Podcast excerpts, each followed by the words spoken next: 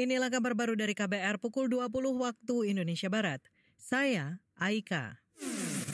Kabar Pemilu. Kabar Pemilu. Presiden Joko Widodo meminta para dai dari Persaudaraan Muslimin Indonesia Parmusi turut mencegah potensi terjadinya konflik di masyarakat, antara lain dengan memberi pemahaman bahwa perbedaan pilihan dalam pemilu adalah hal biasa.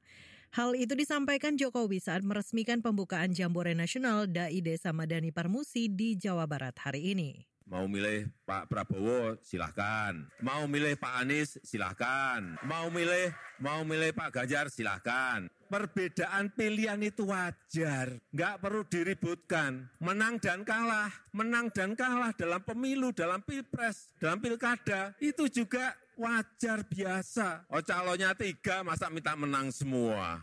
Presiden Jokowi juga mengajak seluruh pihak termasuk para dai dari Parmusi menjaga suasana damai saat pemilu dan pemilu kada tahun depan.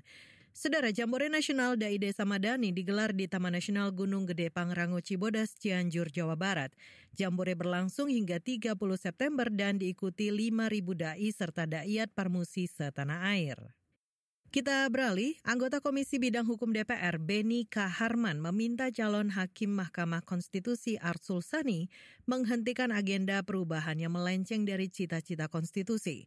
Itu ia sampaikan saat uji kelayakan dan kepatutan calon hakim MK hari ini. Kami titip kepada Pak Arsul bukan melanjutkan agenda perubahan di sana, tetapi hentikanlah agenda perubahan yang dilakukan oleh teman-teman MK di sana yang melenceng jauh dari cita-cita konstitusi. Untuk perubahan dan perbaikan itu saya dukung saudara untuk jadi hakim MK. Tapi kalau nanti saudara tidak melakukan perubahan dan perbaikan, saya paling depan akan meminta saudara Asusani mundur. Itu tadi anggota Komisi Bidang Hukum DPR Beni Kaharman.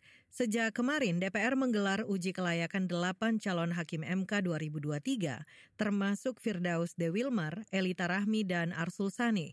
Dari delapan calon tersebut, Komisi Hukum DPR memutuskan Arsul Sani sebagai calon hakim MK terpilih.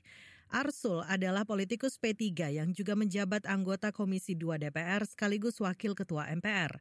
Keputusan diambil usai rapat pleno yang mendengarkan pandangan dari sembilan fraksi di Komisi 3 DPR.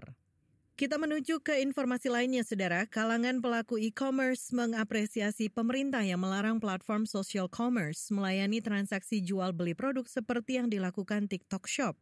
Menurut pelaku e-commerce di Jombang, Jawa Timur, Elok Lailatul Makfiroh, keberadaan social commerce terbukti merugikan UMKM. Ya persaingan harga itu tuh mbak. Misalkan kita ngeluarin harga 20 Ternyata ada yang lebih murah lagi. Nah padahal kita tuh udah nekan ini loh mbak Kosnya gitu loh mbak. Kalau misalkan kalau kita ditekan lagi Ditekan lagi Lah terus kita mau kerja mau dapat apa? Kan kita kerja dapat untung nggak malah dapat buntung. Nah kalau di TikTok itu emang kayak benar-benar kita tuh di pressure Ditekan.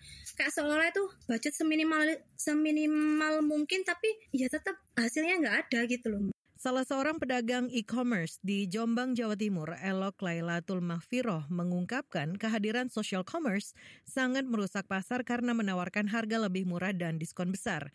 Sebelumnya, pemerintah mengeluarkan aturan yang melarang social commerce seperti TikTok Shop melayani transaksi jual beli secara langsung. Inilah kabar baru dari KBR pukul 20 waktu Indonesia Barat. Saya Aika.